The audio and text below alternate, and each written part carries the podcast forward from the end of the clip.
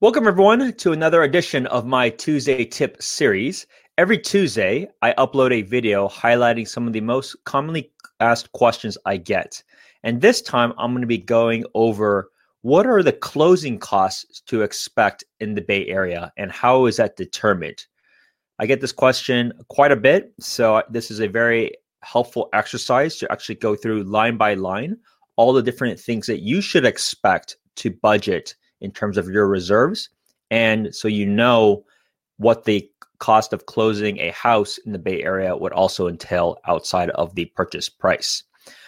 Every week, I do these videos. So if you have any questions or anything that you want me to cover in great detail, let me know via email, spencer at spencerhsu.com, or you can simply make a post on any of my social media feeds and pages and I'd love to get to it at some other time.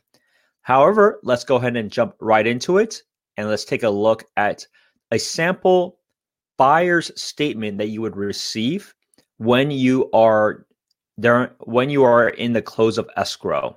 So let me start by sharing my screen here. Okay, so I simply copied and pasted some of the actually all of the information from a previous transaction that I just did recently. So you can see line by line what to expect and what you'll see. This is typically delivered at the close of escrow, so at the end of the contract. However, you would already know uh, all of these quotes and all of these figures much uh, far in advance. None of this is any surprise, so you're not you shouldn't be seeing any unexpected cost on any of these line items.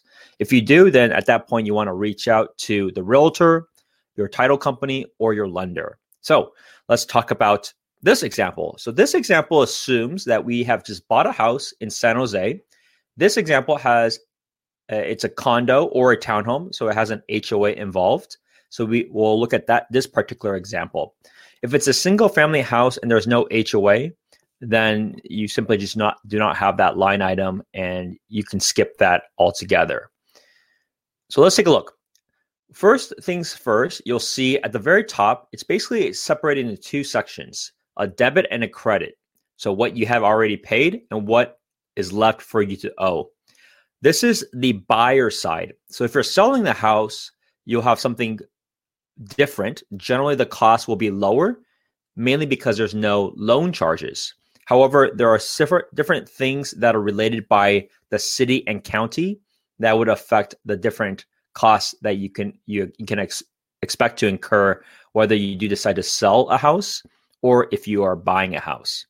Now, one of the things as we go through this is that there is no line item for the buyer side on realtor fees because the real estate transaction fee as in my commission as your realtor there's no cost for you to use me. The fee comes from the seller side. So the seller pays for the listing agent, whoever is helping them prepare to sell the house and list the house, and then also whoever brings in the buyer. So you notice that there is no fee that you will be paying me for coming from the buy side. So that's very important to understand and know about. So let's go over all of these different line items so that I will be able to hopefully clarify what you should expect in the different categories you should expect. First things first, you'll see the sales price on the top. This example is, let's say, is $800,000.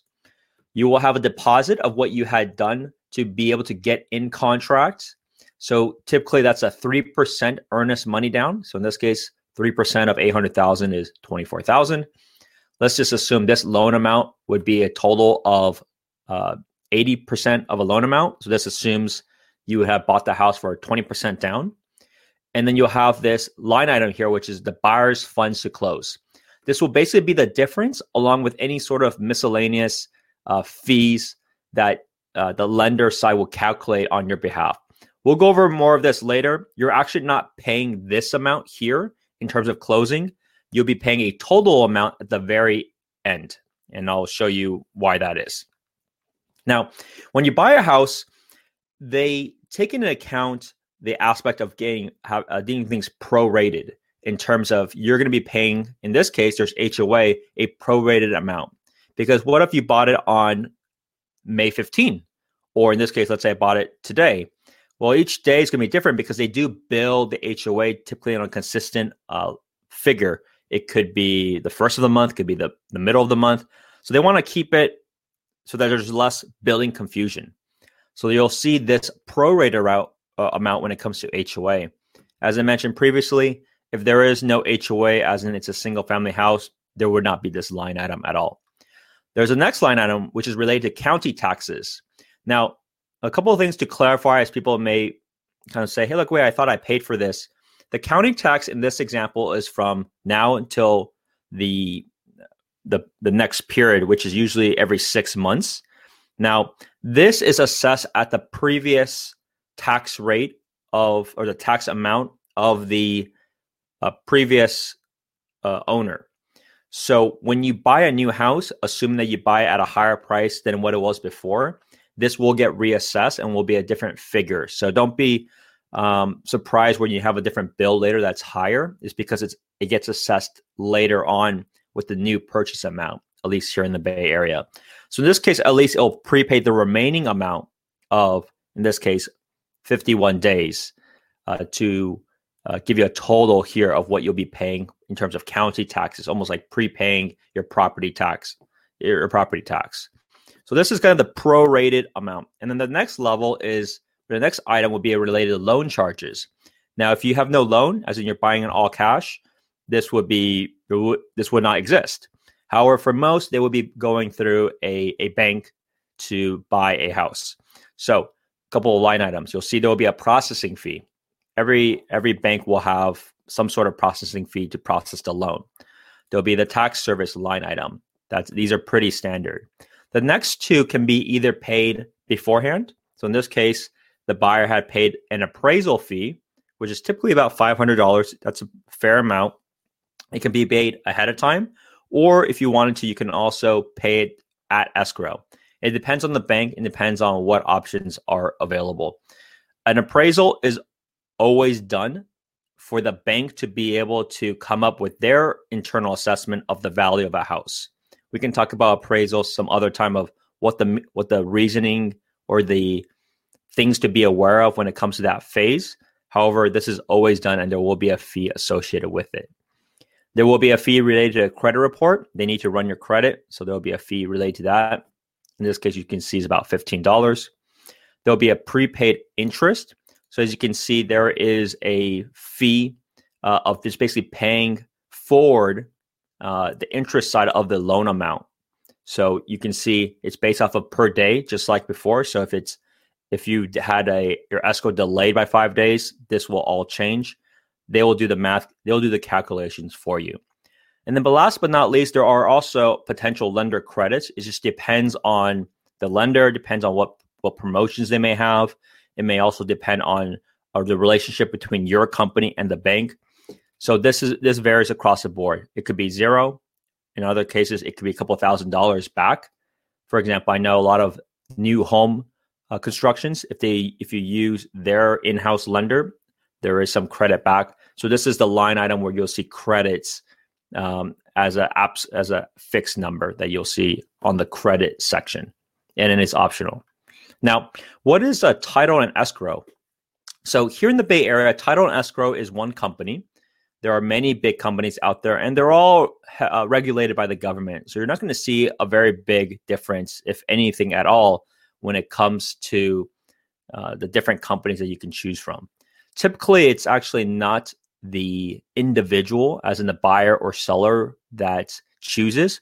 Quite frankly, because they're never going to encounter the title and title and escrow company again. So it's mostly actually the realtor that picks. And so for me, when I pick my title and escrow company, what's most important is the communication for that individual so that they I I know that this will close on time and I know everything will process in an in an orderly fashion. So that's by far the most important thing to me uh, when it comes to you know dealing with such large sums of money and for something so important and it's usually, as I mentioned, picked by the agent, not necessarily by the individual uh, buyer or seller, because you wouldn't know what's good and what's bad. Uh, but we would know because we're using them over and over. And if they don't do a good job, you know, we wouldn't, I wouldn't use them again. So they have their reputation on the line when it comes to this. Now, what is the point of this? So the escrow side, it makes sense where when when people are depositing the funds, like in this case, the twenty four thousand uh, or any movement of money, they're basically the facilitator of that money. So when you deposit funds, it does not go into my bank account. It doesn't go into the seller's bank account. It goes, it holds in the third party company, which is what we want, the escrow company. They're facilitating, making sure all the checks are done before the, the exchange of the funds. They're also holding the money from the bank when the bank gives their loan to to facilitate this transaction. And then from a title perspective, this is more related to title insurance. It is highly advisable and it happens across the board for everybody to have this in case there are some issues with title. That is something that we wouldn't have been able to see or know, uh, or on the reverse side, on the seller side. So the last thing you want to do is go through this transaction and have some issue with title. That that gets extremely complicated. A lot of lawsuits would take care. Uh, fortunately, it doesn't happen very often.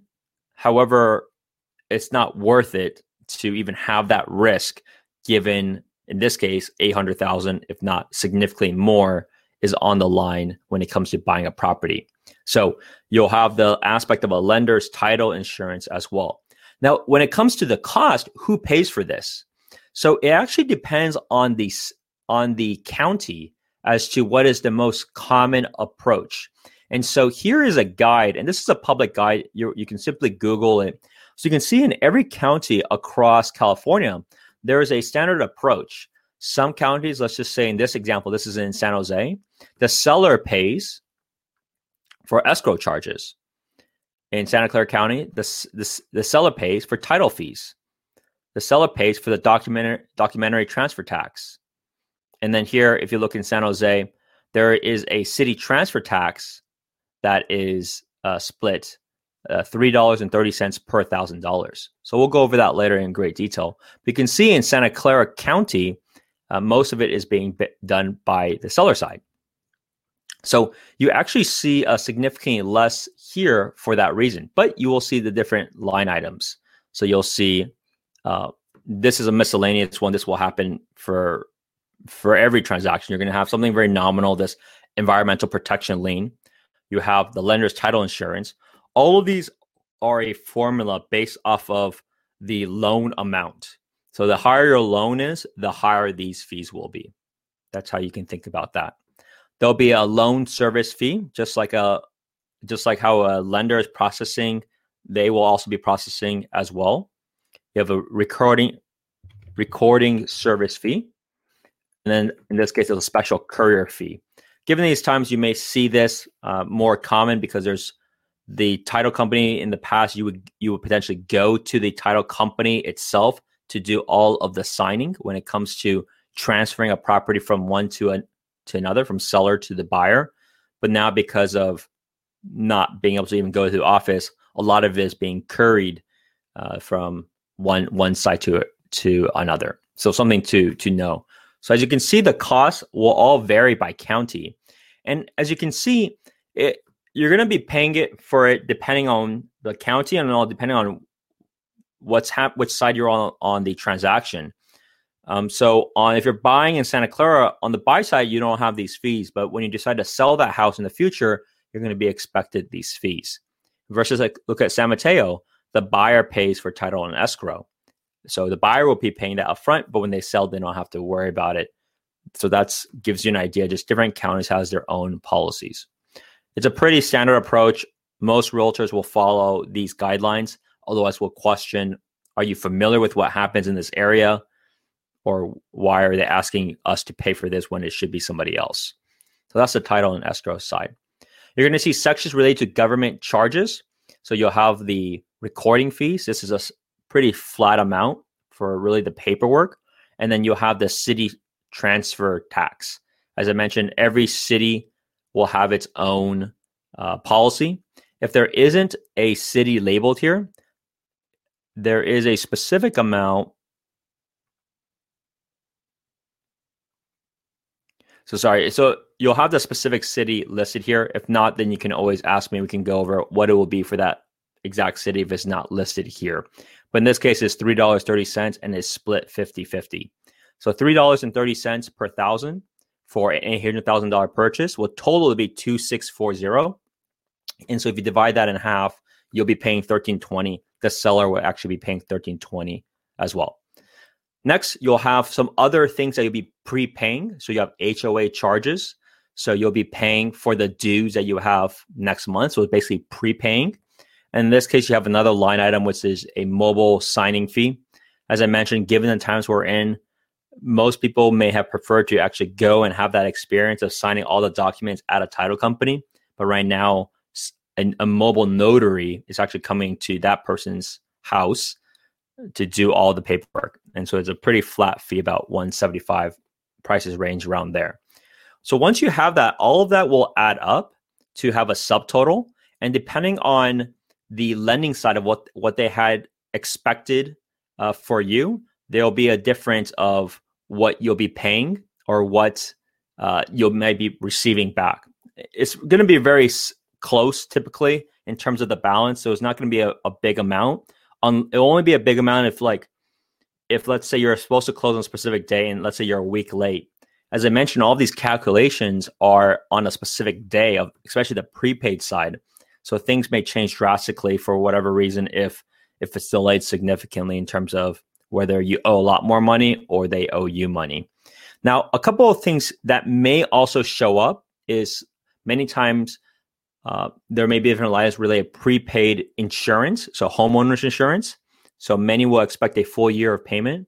Give an example, mine ranges between uh, 850 to uh, 1100 uh, this year, and I have a I'm in a single family house, so you can pretty much expect that range. Of course, you can go a lot higher, you can go a lot less, but that gives you the range of the homeowner insurance premium. Those are the main things when it comes to the buyer's statement and the buyer's side of what to expect for closing costs. Now, as you can see, some of them is just a prepayment. So don't be discouraged or shocked that, oh wow, I'm paying, you know, this, you know, this high amount. The closing costs are so high just keep in mind a lot of them are payments that you're going to pay anyways. You're just paying it up front instead. You're just prepaying for certain items. So don't be scared or think, oh, it's 1% or 2% of the entire transaction. You really want to think about the line items. And the main line items, as you can see, is possible title and escrow fees. There may be different fees related to the transfer from the city that you're in. And then you'll have some fees related to the loan side. So I hope this clarifies a lot of the questions that people may have or also explains a lot of the things that you can expect when it comes to closing. There's no hidden surprises. This is you will see this information um, when you when you are about to close, and also you can get this information prior to close. If you have specific questions related to this, you're always welcome to reach out to me or your realtor. They should be able to explain and give you the right uh, expectations as to what to see and what to budget for when it comes to closing costs. Well, that will wrap up my Tuesday tip of the week. If you have any questions, feel free to reach out at any time. If you like this video, please smash that like button and be sure to subscribe, especially on my YouTube channel. And uh, other than that, have a great week. Bye now. Hey, podcast world. Thank you so much for your support. I do post at least three shows a week. If you like the content, please leave a five star review, smash that subscribe button, and share it with your friends. Looking forward to have you back at the next one. Bye now.